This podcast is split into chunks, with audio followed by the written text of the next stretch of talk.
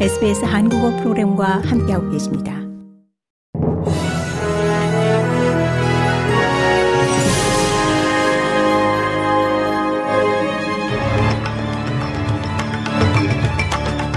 (2023년 12월 15일) 금요일 오후 SBS 한국어 간추린 주요 뉴스입니다. 수백만 명의 호주인들이 지출을 줄이고 있는 가운데 많은 사람들이 크리스마스에도 지출을 하지 않을 것으로 전망됩니다. 구세군의 조사에 따르면 올해 530만 명 이상의 사람들이 크리스마스 음식 비용을 감당할 수 없을 것이며 부모 가운데 30%는 자녀가 선물을 받지 못할까봐 걱정하고 있는 것으로 나타났습니다. 2,000명 이상을 대상으로 진행한 설문조사에 따르면 거의 60%가 이번 연말연시에 스트레스를 더 많이 받는다고 답했는데 이는 작년 같은 기간의 31.6%에 비해 크게 증가한 수치입니다.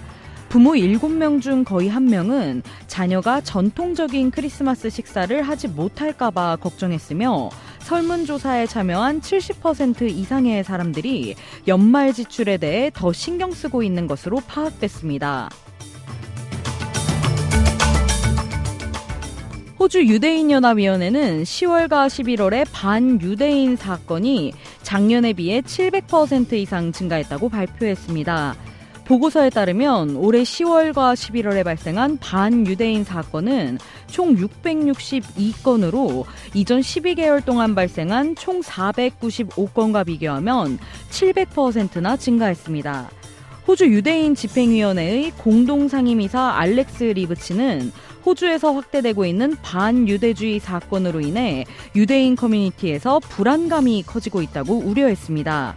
그는 평범한 호주인부터 특정 인종과 종교단체, 극좌파와 극우파에 이르기까지 모든 계층에서 반유대주의가 나타나고 있다며 이제 상황이 더 확대될지 어떤 종류의 사건이 발생할지 매우 불확실한 시점에 도달했다고 설명했습니다.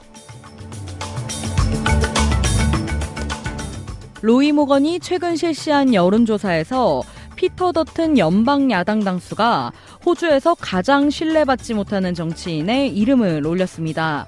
더튼 당수 다음으로 신뢰받지 못하는 정치인은 비밀리에 스스로를 다섯 개 장관직에 임명했던 스콧 모리슨 전 연방 총리였습니다. 세 번째로 신뢰받지 못한 정치인은 억만장자 클라이브 파머였지만 로이 무거는 그가 정계에 은퇴를 했기 때문에 차순위인 앤소니 알바니지 연방 총리가 3위를 기록하게 됐다고 설명했습니다.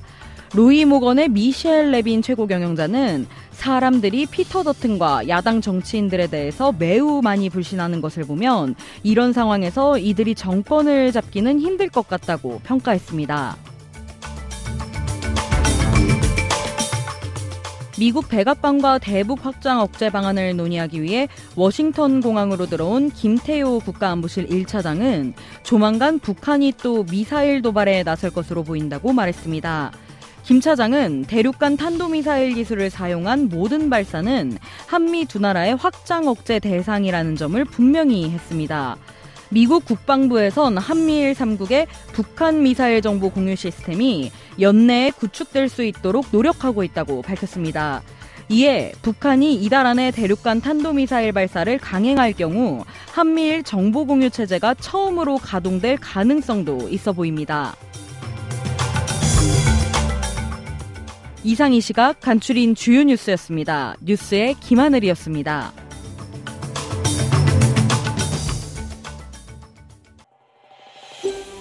더 많은 이야기가 궁금하신가요?